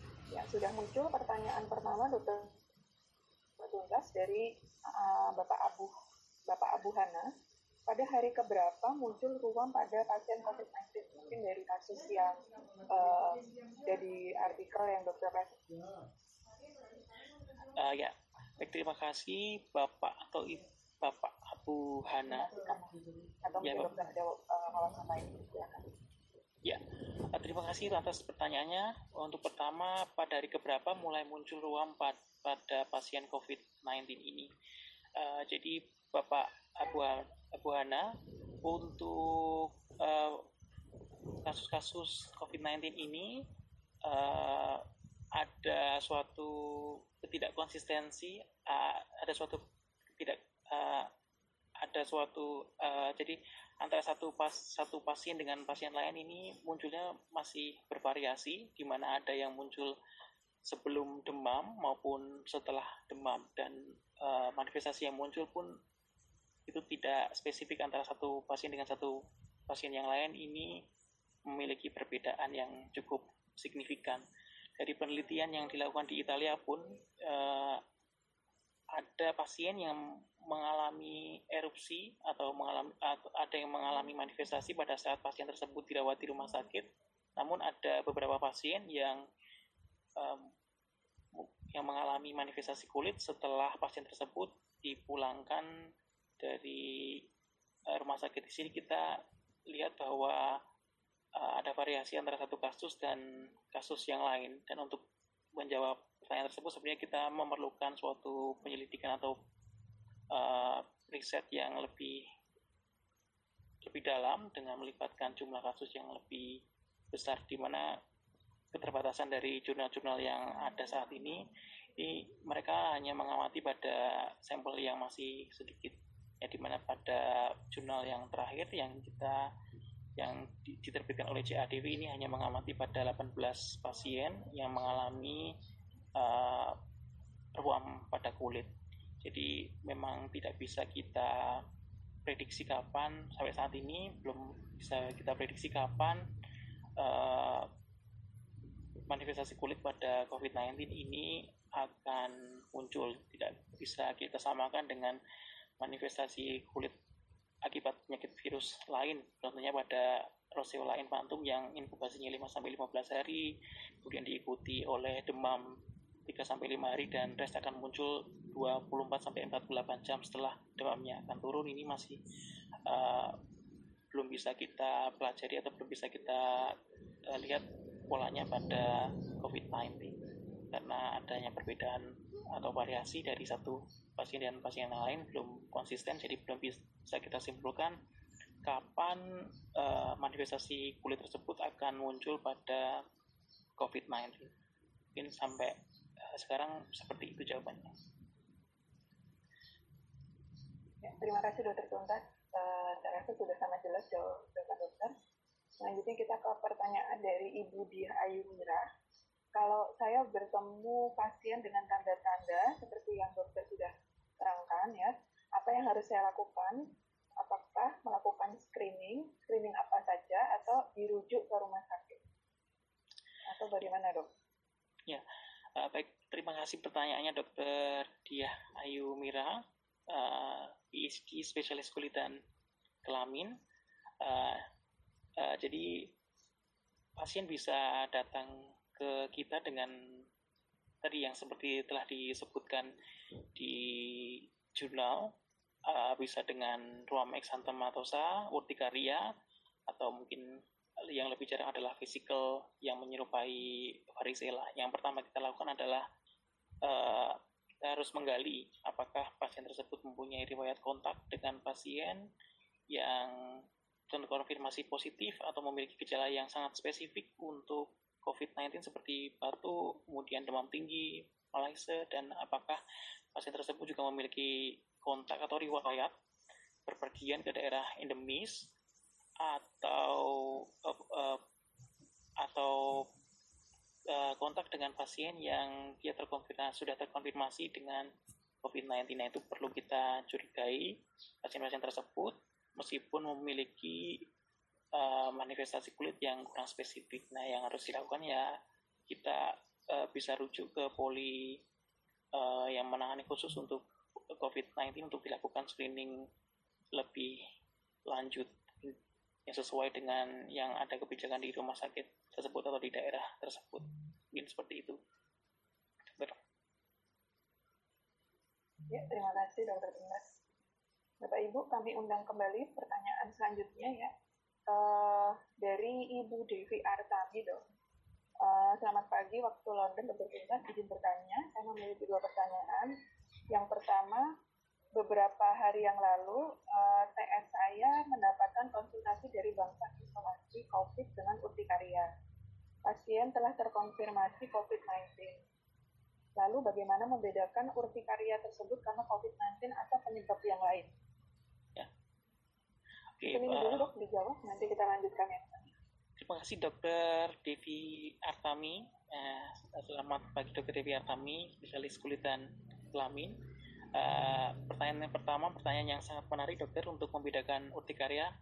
Ya memang urtikaria ini merupakan salah satu uh, tanda yang sering ditemui di mana pada penelitiannya yang dilakukan di Italia ini ada uh, tiga pasien dan uh, yang mengalami gejala urtikaria dan ada dua pasien yang dilaporkan di Cina ini dari 140 pasien di Wuhan dan juga ada satu ada satu pasien yang mengalami gejala uh, asimptomatik kemudian mengalami urtikaria yang datang ke Polidevi dan akhirnya terkonfirmasi COVID-19. Oleh karena itu uh, sampai saat ini urtikaria menjadi salah satu yang diamati dapat muncul akibat infeksi COVID-19. Nah, di jurnal yang terbaru dijelaskan bahwa pada uh, manifestasi kulit COVID-19 ini, ini uh, gatal gatal yang menyertai atau gejala gatal atau uh, ini sangat sangat minimal bahkan tidak ada.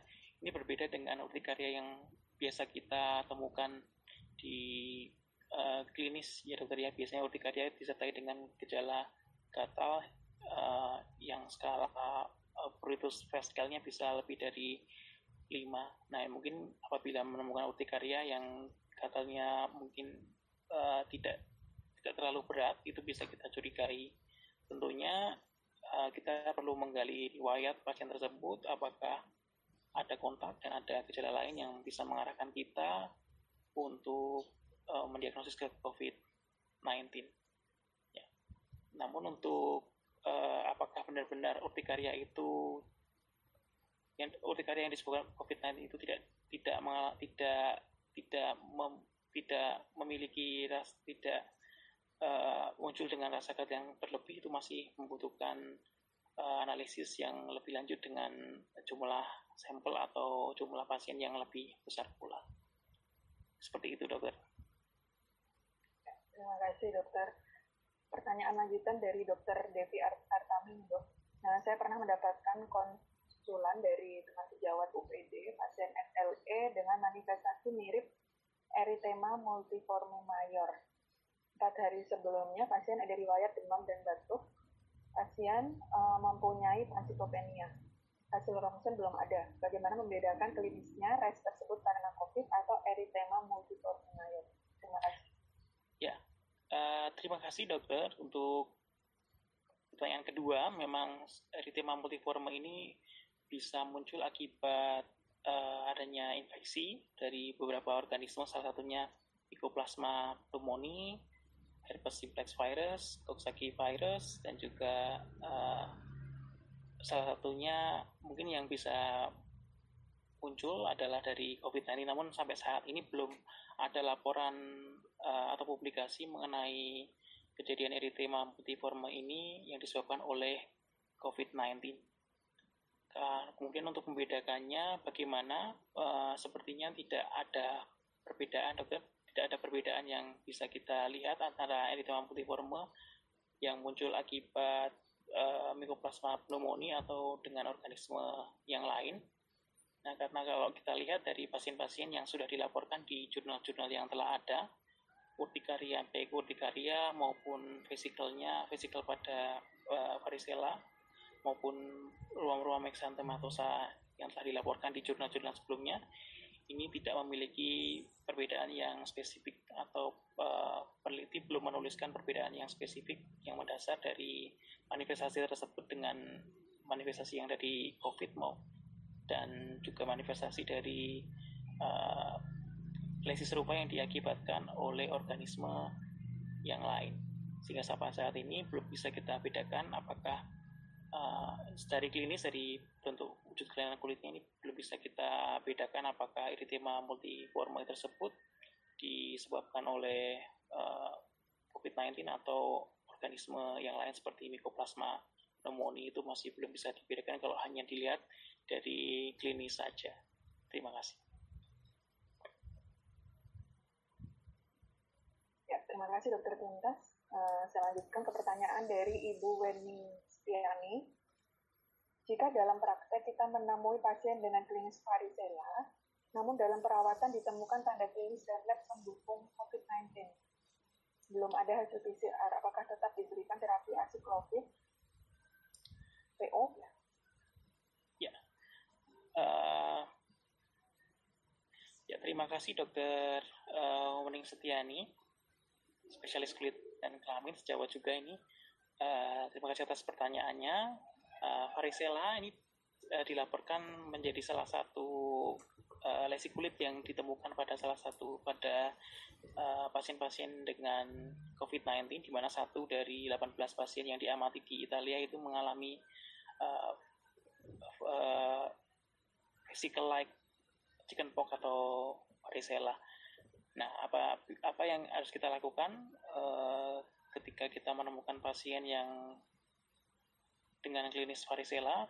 Tentunya kita melihat bahwa uh, kita tahu untuk di riwayat klinis, riwayat perjalanan penyakit mungkin dari historisnya kita bisa mengetahui uh, apakah pasien tersebut mengalami mempunyai riwayat kontak dengan pasien-pasien uh, COVID-19 atau tidak. Kemudian dari uh, gejala patok gejala prodromalnya atau itu apakah juga mengarah pada uh, pasien uh, pada penyakit varicella atau tidak apabila iya kemudian kita lihat pada klinisnya di mana kita tahu bahwa pada varicella ini uh, lesi vesikelnya ada uh, juice drop in prospetal kemudian penyebarannya mulai dari terungkus kemudian menyebar ke uh, ekstremitas dan juga pada uh, wajah. Nah, di situ bisa kita uh, lihat apabila pasien memiliki riwayat dan juga pemeriksaan fisik yang mengarah ke varicella, kita bisa lakukan uh, pemeriksaan lebih lanjut mungkin dengan sang tes. Untuk melihat uh, uh, apakah dari hasil sang tes itu juga bisa mengarahkan kita ini pasien uh, adalah pasien varicella atau tidak apabila varicella tersebut terkonfirmasi dengan pemeriksaan penunjang sederhana seperti sang tes ini bisa kita terapi terlebih dahulu dengan varicella. Tentunya setelah itu kita lakukan pelacakan lebih lanjut mengenai kemungkinan dari infeksi eh, COVID-19 mungkin dengan pemeriksaan penunjang lain seperti ronsen thorax, CT scan atau dengan swab jika uh, modalitas tersebut sudah ada di rumah sakit dokter. Nah, itu bisa kita lagi kita menunggu peluangnya dari pemeriksaan fisik anamnesis maupun pemeriksaan penunjang yang sederhana itu bisa mengarahkan kita ke varicella. Tidak ada salahnya untuk menerapi pasien tersebut dengan varicella. Tentunya dengan tidak mengesampingkan bahwa pasien tersebut juga uh, mempunyai kemungkinan untuk terinfeksi COVID-19 apalagi di uh, era pandemik seperti ini. Dan apalagi apabila dokter juga bekerja di area yang uh, merupakan area yang banyak kasus COVID-19 ditemukan, tidak ada salahnya untuk mencurigai pasien tersebut sebagai pasien uh, yang terinfeksi COVID. Seperti itu, dok. Terima kasih. Ya, terima kasih Dokter Tuntas dan pertanyaan dari Dokter Wening. Uh, selanjutnya pertanyaan selanjutnya dari Ibu Irma Matondang. Siang dok, uh, bila kami menemukan pasien seperti yang tadi dokter jelaskan, untuk terapi di fase 1 bagaimana, dok? Dan untuk kelanjutannya apa tetap kontrol kembali atau bagaimana? Silakan dokter Nanda. Ya, terima kasih untuk dokter Irma Matondang di fase 1. Uh, mungkin pasien bisa datang dengan keluhan seperti yang dijelaskan di jurnal ya dok bisa muncul sebagai ruam uh, makulopapuler atau dengan yang mirip varicella atau dengan urtikaria. Nah, uh, tugas kita di di vaskes tingkat satu melakukan penggalian yang sangat detail, yang lebih detail untuk pasien tersebut apakah ada kontak atau tidak. Jika ternyata pasien tersebut memiliki resiko tinggi, kita harus curiga dan kita harus merujuknya ke uh, uh, fasilitas kesehatan yang memiliki pemeriksaan lebih lanjut untuk pemeriksaan konfirmasi dari COVID-19 ini. Namun untuk uh, terapinya uh, bisa kita terapi dulu secara simptomatik, dokter. Uh, karena lesi-lesi kulit yang muncul untuk COVID-19 ini sebenarnya juga self limiting atau bisa menyembuh dengan sendirinya. Jadi bisa kita terapi uh, uh, untuk uh, kita terapi dengan pengobatan yang simptomatik terlebih dahulu. Tentunya apabila ada uh, risiko yang mengarah ke infeksi COVID-19 bisa kita rujuk ke vaskes yang memiliki uh, fasilitas untuk penegakan diagnosis dari COVID-19. Terima kasih. Ya, terima kasih dokter. Uh, selanjutnya ada pertanyaan dari dokter Dokter Kaira Anu. Ya. Apakah dengan APD level 1 cukup untuk melakukan praktek di poli? Dan bagaimana penggunaan dermoskopi apakah bisa menjadi sumber penularan? Ya, ya. terima kasih dokter Kaira Anum untuk proteksi di uh, level 1 memang yang di seperti yang tadi dijelaskan oleh dokter Indra di depan uh, untuk APD yang disarankan adalah uh, surgical mask atau N95 kemudian gloves, gown dan juga Google itu merupakan APD yang minimal bisa kita gunakan sebagai proteksi diri kita ketika kita bekerja di poli ya Kemudian untuk penggunaan dermoskopi, ini kita tahu bahwa dermoskopi ini ada yang dia kita gunakan uh, menempel pada kulit dan juga ada yang kita gunakan tidak menempel pada kulit secara langsung. Namun uh, uh, ada baiknya ketika kita menggunakan dermoskop tersebut, baik yang menempel di kulit langsung atau tidak menempel, itu selalu kita lakukan uh, disinfeksi dengan menggunakan cairan disinfektan setelah kita melakukan uh, pemeriksaan dermoskopi pada pasien-pasien tersebut. Ya, terima kasih. Ya, terima kasih dok. Selanjutnya dari Bapak Raka Gufron, apakah lesi kulit uh, tersebut memang jadi yang tadi mungkin dokter presentasikan, apakah memang disebabkan oleh COVID-19 atau ada kemungkinan uh, koinfeksi dengan etiologi lain? Ya, uh, terima kasih dokter Raka. Ya, karena lesi tersebut tidak spesifik atau kurang spesifik, maka kemungkinan koinfeksi atau sebenarnya itu merupakan infeksi atau merupakan manifestasi dari infeksi dari uh, etiologi atau organisme yang lain itu masih belum bisa kita kesampingkan sehingga ya masih bisa kita pertimbangkan apakah lesi tersebut disebabkan oleh COVID-19 atau organisme yang lain. Selalu kita berpikir seperti itu. Dan di era pandemi seperti ini, uh, apabila kita ketemu dengan uh, pasien dengan lesi kulit yang tidak spesifik, yang seperti yang telah disebutkan di depan, uh, dan juga ada risiko kontak dengan pasien-pasien pasien yang telah terkonfirmasi positif atau ada riwayat perpergian di daerah endemis kita sebaiknya kita uh, mencurigai pasien tersebut juga mem, mem, uh, mencurigai bahwa manifestasi kulit tersebut disebabkan oleh COVID-19 juga. Namun untuk kemungkinan dengan apakah ada koinfeksi dengan etiologi lain atau disebabkan oleh etiologi lain ini juga tidak bisa kita singkirkan. Terima kasih. Terima kasih dok.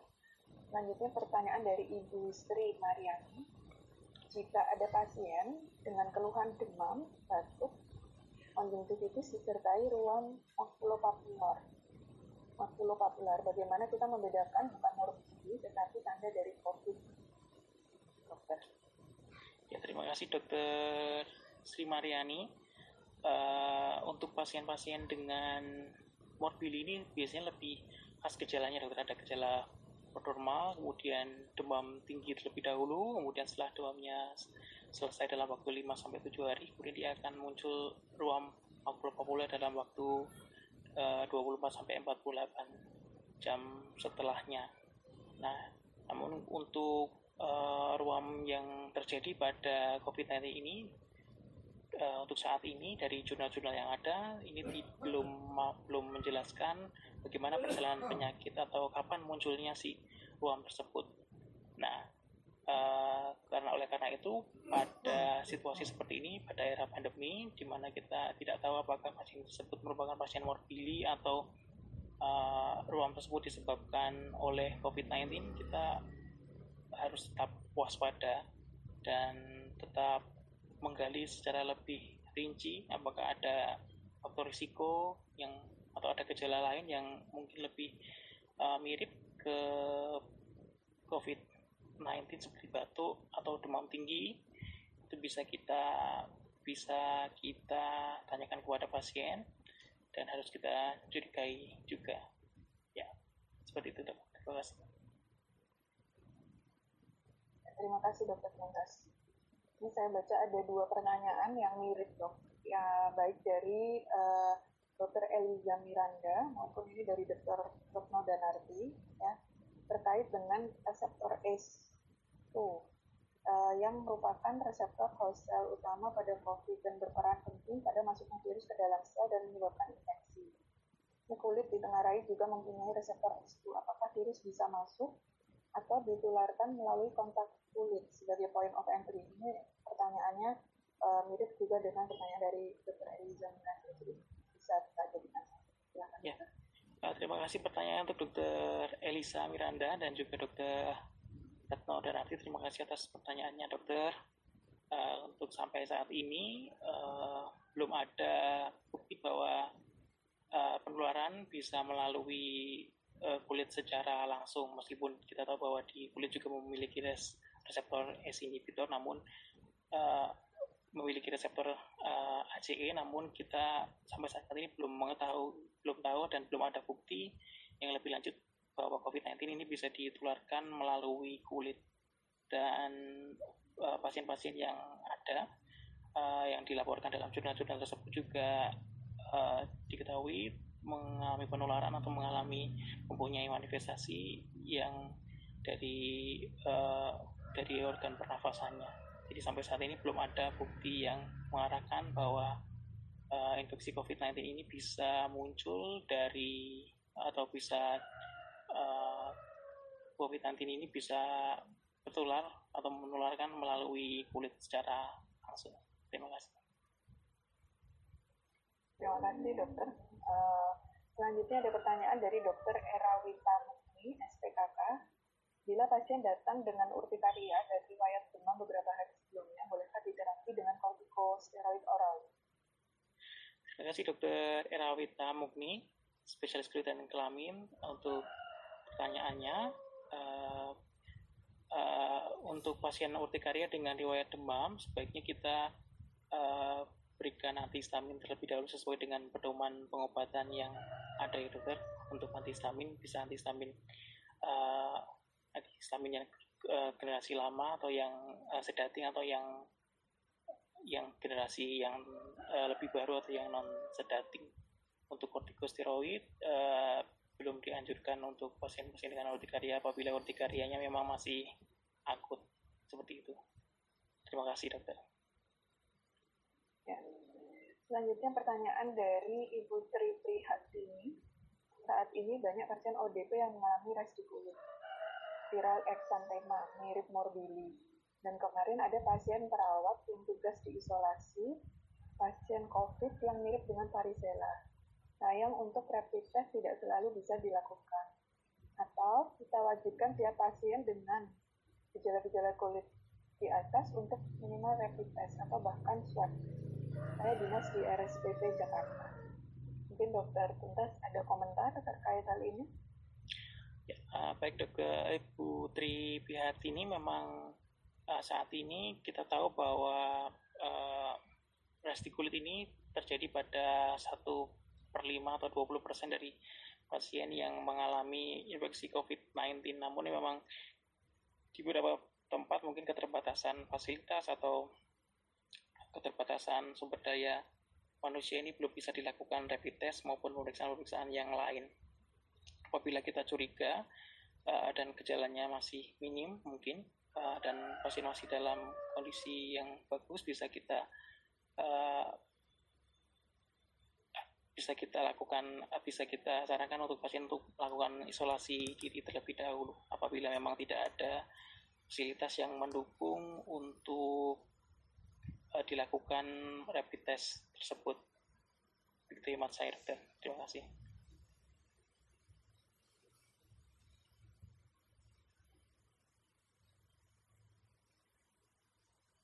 beberapa pertanyaan lagi uh, dari uh, Dr. Sylvia Nugrahanti. Mohon izin bertanya, bagaimana cara membedakan UKK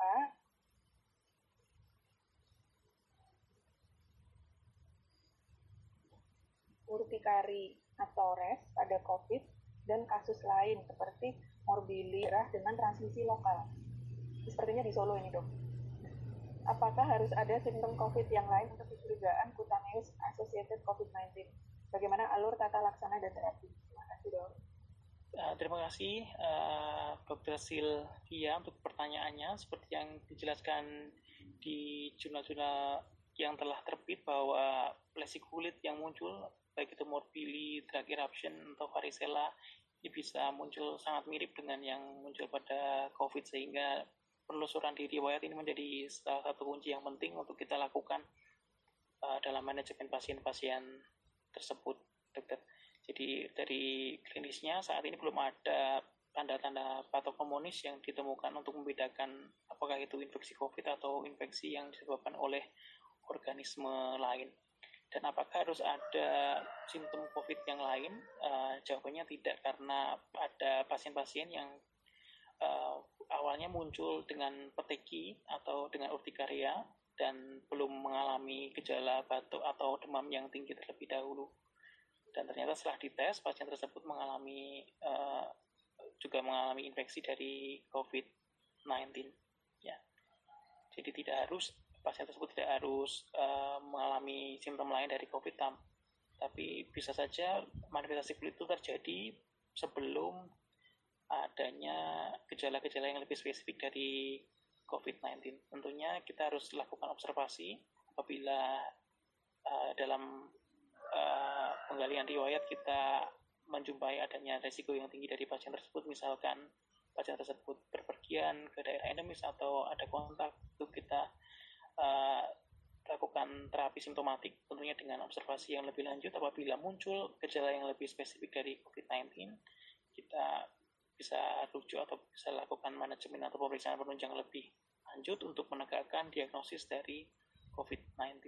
Terima kasih, dokter. Baik ya, terima kasih dok. Uh, selanjutnya ada pertanyaan dari Dr. Niken Indrastuti Selamat pagi Dokter Tuntas SPDP di London.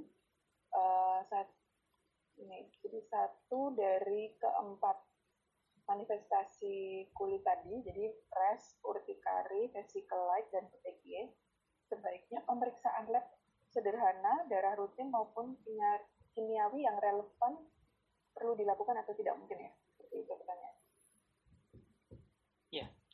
Uh, terima kasih Dokter Niken Indrastuti, spesialis dan uh, spesialis kulit dan kelamin konsultan. Terima kasih dokter atas pertanyaannya.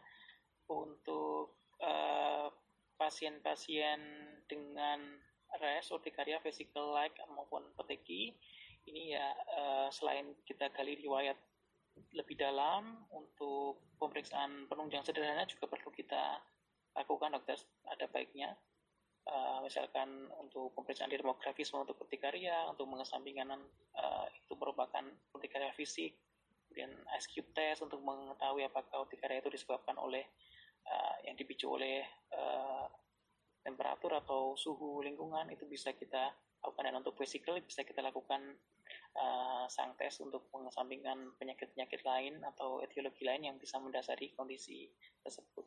Tentunya jika ada pemeriksaan darah dan uh, pemeriksaan darah kimiawi itu bisa kita lakukan juga untuk melihat apakah ada uh, limfopenia pada pasien tersebut.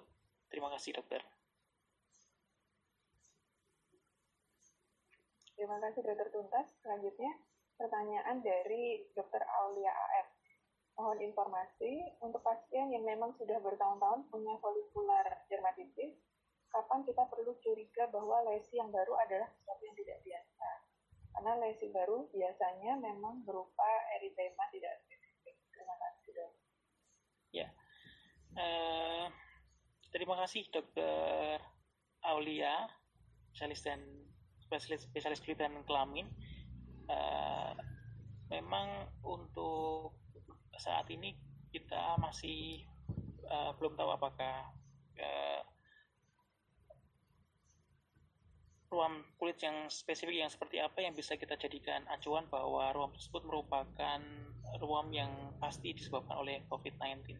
Sehingga pada situasi pandemi seperti ini, untuk uh, folikular dermatitis, uh, apabila pasien tersebut mempunyai riwayat perpergian ke daerah endemis atau ada kontak, kita perlu uh, mencurigai, kita bisa uh, dan apabila pasien tersebut mempunyai gejala yang spesifik untuk COVID-19 bisa kita sarankan untuk pemeriksaan lebih lanjut untuk pelacakan infeksi uh, COVID-19. Namun yang perlu digarisbawahi bahwa uh, rash uh, exanthematus rash yang terjadi pada COVID-19 yang saat ini sudah dilaporkan ini uh, sebagian besar ini muncul pada trunkus atau pada badan dan kemudian beberapa hari setelahnya itu diikuti dengan gejala yang spesifik untuk COVID-19 seperti batuk dan juga demam.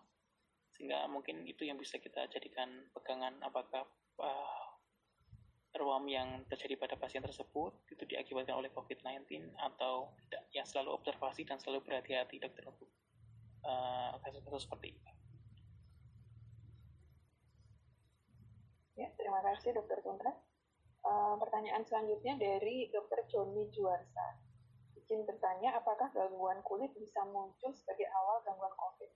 Bagaimana pasien-pasien yang sedang dirawat sekarang ini sebagai PDP, apakah muncul kelainan kulit? Uh, ya dokter, terima kasih uh, pertanyaan untuk Bapak Joni uh, Juarsa. Uh, dikatakan dari laporan kasus yang sudah ada maupun dari penelitian yang sudah ada, ini gangguan kulit seperti PTK ini bisa muncul sebelum uh, gejala COVID yang lebih spesifik ini muncul. Jadi jawabannya uh, bisa dan biasanya beberapa hari setelahnya diikuti dengan munculnya gejala yang gejala yang lebih spesifik. Namun ada laporan kasus dari uh, China juga menyebutkan bahwa saat ini ada juga pasien yang sampai akhir tidak menunjukkan gejala yang spesifik untuk COVID-19 sehingga pemeriksaan apabila kita mencurigai pasien tersebut mempunyai uh, kemungkinan infeksi COVID-19 bisa kita lakukan pemeriksaan yang lebih lanjut misalnya dengan ronsen atau dengan uh, swab nasofaring atau orofaring. Kemudian uh, pertanyaan yang kedua uh, yang apakah, apakah apakah semua pasien PDP akan akan mempunyai muncul kelainan kulit, ya jawabannya mungkin bisa mungkin bisa tidak karena dari penelitian yang sudah ada ini sekitar 20 persen ini pasien akan mengalami kelainan kulit berupa ruam exanthematosa, urtikaria maupun vesicle like eruption. Terima kasih.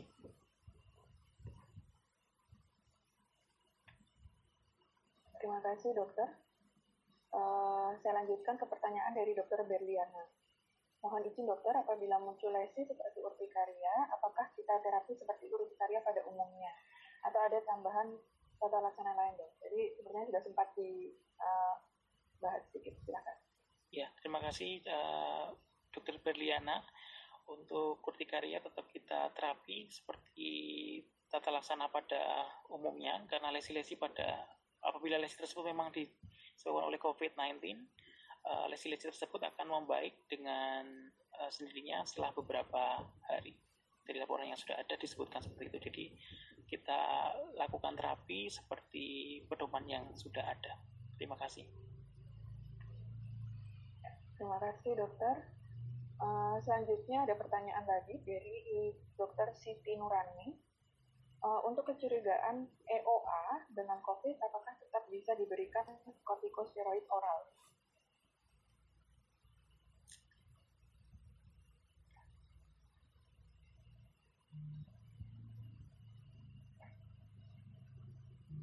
Halo dokter. Halo ya, uh, ya terima kasih pertanyaannya, ya? dokter uh, Bu Siti Nurani untuk EOA ini uh, apakah bisa diperjelas EOA ini apa nih? EOA ini apa kepanjangannya ya dok ya? Ya, aku bisa understand. Ya. Uh, kita tunggu nanti mungkin ada pertanyaan itu apa? Kalau tahu ya. Ya baik. Tidak apa-apa dok, kita tunggu mungkin nanti ada pertanyaan yang lebih jelas dari Ibu Siti Nurani. Mungkin EOA ini yang dimaksud apa uh, uh, Ibu Siti Nurani? Kemudian uh, mungkin saya ingin menyambung ke Litbang. Apakah mungkin ada pertanyaan dari YouTube dari Litbang mungkin?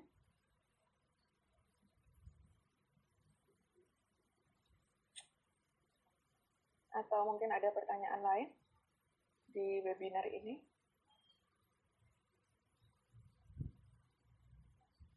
Kita tunggu sebentar lagi ya, Dokter Tunda. Oh ya, maksudnya erupsi obat alergi dok, MOA tadi dok. Oh. Ya. Ya.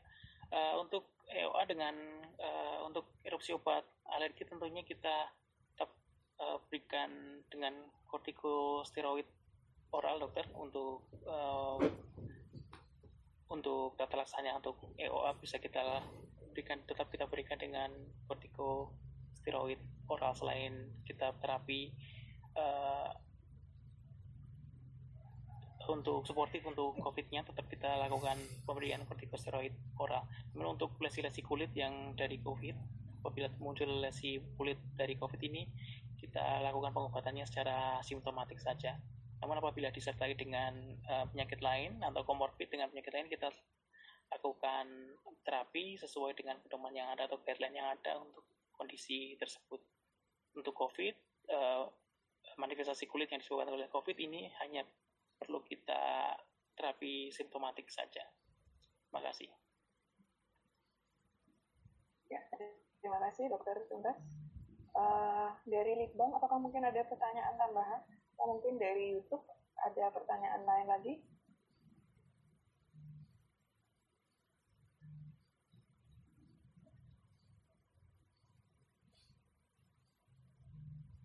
Ya, uh, iya dok, masih ada pertanyaan lagi uh, dari dokter Kristina Etnawati dok. Sebentar, kita lihat, kita nantikan dulu. Ya, menurut jurnal-jurnal jurnal-jurnal tersebut yang dokter tadi sudah presentasikan, apakah ada lesi di telapak tangan dok? Ya, ya terima kasih dokter Etna uh, atas pertanyaannya dari jurnal yang sudah ada dari mungkin kita bahas yang dari Itali. Di Itali disebutkan bahwa paling banyak uh, ditemukan pada trungkus atau pada badan. Namun untuk ruam pada telapak tangan tidak dilaporkan dokter. Kemudian dari Amerika dari US dari satu laporan anekdotal ini lesinya muncul pada ekstremitas yang unilateral pada paha kanan yang berbentuk lipidoid tadi. Namun untuk lesi dan di telapak tangan, mungkin maksudnya seperti hand, foot, and mouth disease ya dokter ya, itu belum pernah dilaporkan. Namun kalau kita tahu bahwa hand, foot, and mouth disease ini disebabkan oleh virus, apakah COVID-19 ini bisa menyebabkan hal tersebut itu juga mungkin masih bisa dokter. Tapi sampai saat ini belum ada laporan apakah lesi tersebut bisa uh, muncul di telapak tangan ya, kebanyakan dari lesi-lesi tersebut disebutkan bahwa lesi tersebut muncul di trungkus atau di area badan. Terima kasih.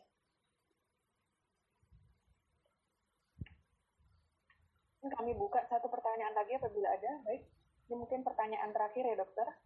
Uh, pertanyaan dari dokter Shirley Dira. Mohon izin dokter, perkenalkan saya dokter Shirley Dirawati, Presiden Kulit dari Universitas Andalas Adam dikarenakan ada beberapa COVID-19 yang tidak menimbulkan gejala respirasi, apakah bisa kelainan kulit tanpa disertai gejala COVID? Tapi ternyata positif COVID. Bagaimana membedakannya dokter? Ini seperti tadi juga sudah sempat dibahas, silahkan ya. dokter Tuntas bisa mengulang lagi. Ya, ada ada ada kasus di uh, di Cina di salah satu jurnal yang dia melaporkan tiga pasien di satu keluarga disebutkan pasien A itu hanya mengalami urtikaria biasa, namun setelah beberapa hari diikuti perkembangannya juga pasien tersebut tidak mengalami adanya batuk atau demam yang tinggi seperti yang kita lihat pada pasien COVID pada umumnya. Sehingga hal tersebut mungkin saja bahwa pasien-pasien dengan COVID ini hanya mengalami gejala kulit tanpa mengalami gejala COVID lainnya. Dan membedakannya bagaimana, saat ini belum ada uh, pakem tertentu atau tanda patok pneumonis tertentu yang bisa membedakan antara lesi kulit yang disebabkan karena etiologi lain maupun spesifik yang disebabkan oleh COVID-19 ini belum ada uh, tanda patokomunisnya ya sehingga tetap perlu berhati-hati dan gali riwayat lebih uh, dalam lagi untuk pasien-pasien yang memang kita curigai. Terima kasih dokter. Ya, baik. Terima kasih. Ini bersamaan dengan uh, azan juga di Jogja dok. Ya. Uh, mungkin uh, kita apa namanya kita uh, untuk sesi dokter tuntas uh, baik presentasi maupun pertanyaan uh, kami ucapkan terima kasih dokter sudah bersedia untuk materinya. Uh, kami ucapkan terima kasih juga kepada dokter Indra Trimahayana uh, atas kesediaan beliau untuk menyampaikan materi. Uh, kami bacakan kembali Bapak Ibu uh, disclaimer dari uh, acara webinar kita kali ini. Webinar ini bertujuan untuk mengkaji informasi penelitian terkini tentang COVID-19 yang terus berkembang setiap saat.